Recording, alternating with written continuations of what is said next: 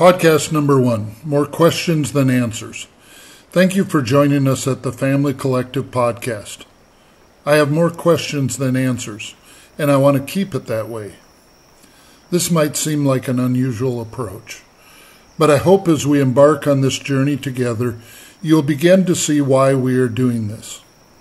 This is an important time in history. There are plenty of voices out there. However, at the Family Collective, we view our mission as helping to restore and discover the identity of everyone we come in contact. This could seem like too lofty a goal or mission, but we know we are not the source. We hope you'll join us, participate with us, so we can learn together. So, our first question is why should we approach our life with more questions than answers? We think there are several sound reasons. Let's explore a few of these. We have all been told the moment we think we have all the answers, we stop learning. And it is true. Once we've formed an opinion on a subject, we tend to not explore new facts that might contradict our answers. There's an old saying, we are all ignorant, just in different areas. Certainly, this is true. This is why listening is more important than talking. We have to work at listening well. We need to ask thoughtful questions to pull out the nuanced issues and the history of the people we meet. It is a joy to learn from other people's life journey.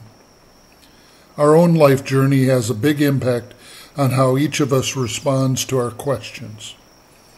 Have you ever met someone and thought, wow, I would have never guessed all they had to overcome? It makes it hard to judge them when you hear their story. Speaking of listening, we see a world so divided today. It feels like we are more committed to disproving the other person's position than living our own. My dad always reminded me a person convinced against his will is of the same opinion still. We're in an increasingly acrimonious world.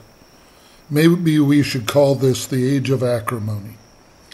This should make us sad. Remember the Bible told us in Mark 8:18, having ears to hear but not hearing. We are certainly living in this kind of age. Now I'm not naive. We will never agree on all things. There certainly is evil in this fallen world, but we are called to impact the brokenhearted. This requires us to feel and hear their pain, not just their words. We are all family part of God's family. I don't know about you, but I have a few imperfect family members, including me. We must stay tender hearted toward the broken world around us. The Bible tells us clearly we will have only partial understanding in this life. If we only know in part, we must stay in a posture of discovery. You may have forgotten this truth, I know I often need a reminder of this. Sometimes, as Christians, we come across as very dogmatic and unloving. We sometimes use the Bible as our bully pulpit to judge others. This was never the intent. Truth will divide, but it's not our job to judge others. There are two Bible references regarding our only knowing in part. I want to share them with you. 1 Corinthians 13 9 through 10 and 12. For we know in part, and we prophesy in part. But when the perfect comes, the partial will pass away. For now we see in a mirror dimly, but then face to face. Now I know in part, then I shall know fully, even as I have been fully known. There's another verse in Isaiah 55 8.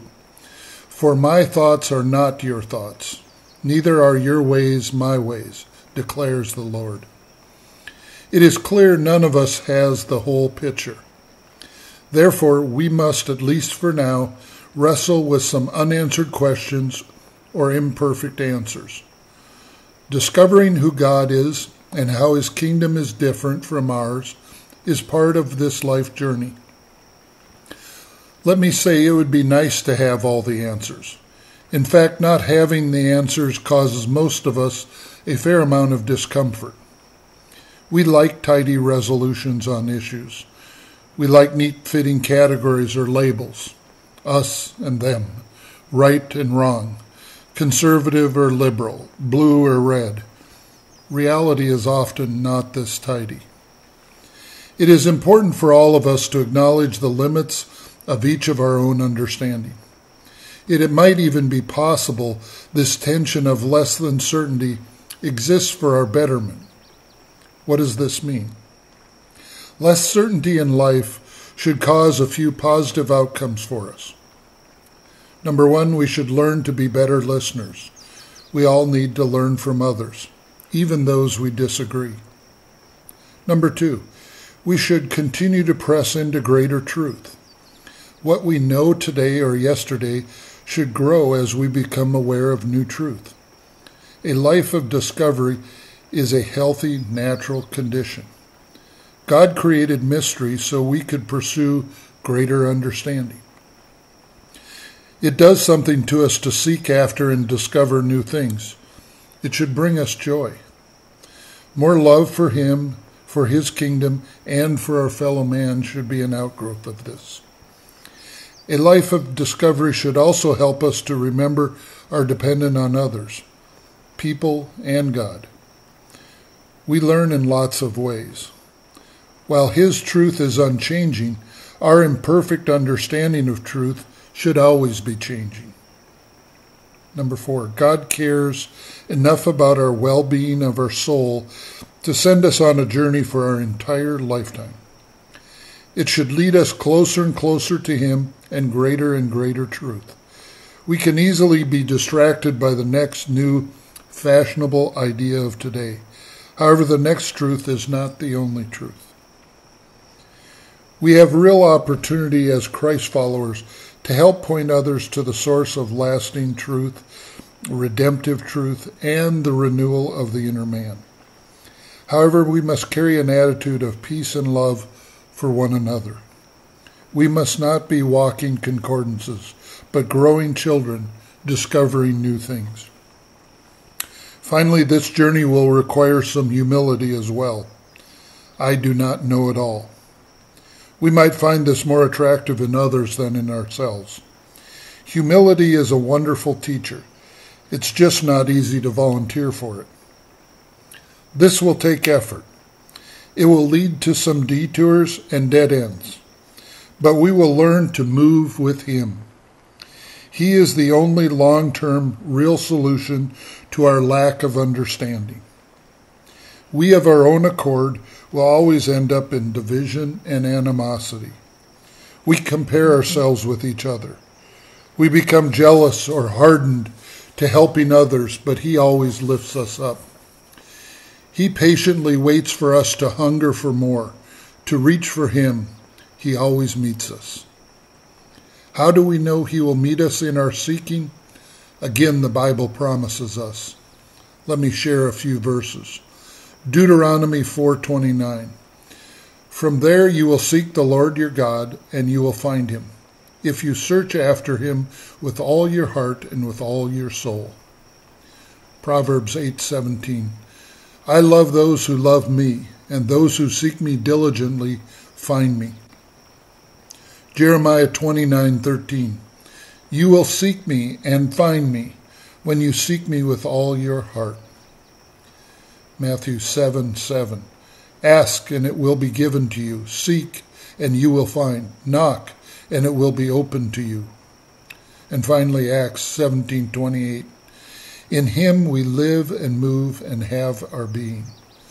These are some of the greatest verses in the Bible.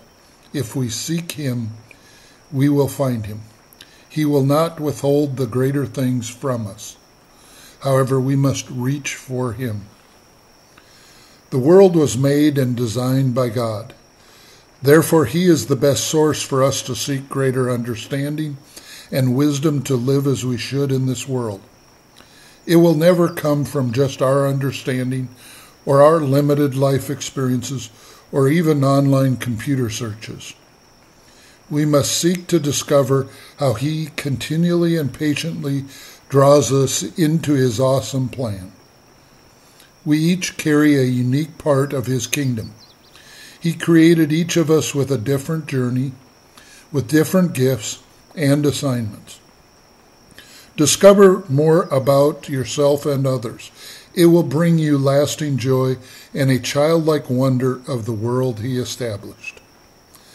Please share with us your thoughts on this topic at www.thefamilycollective comments. We hope this helps you discover your assignment and how your journey can help others. Come join us at the Family Collective. Thank you.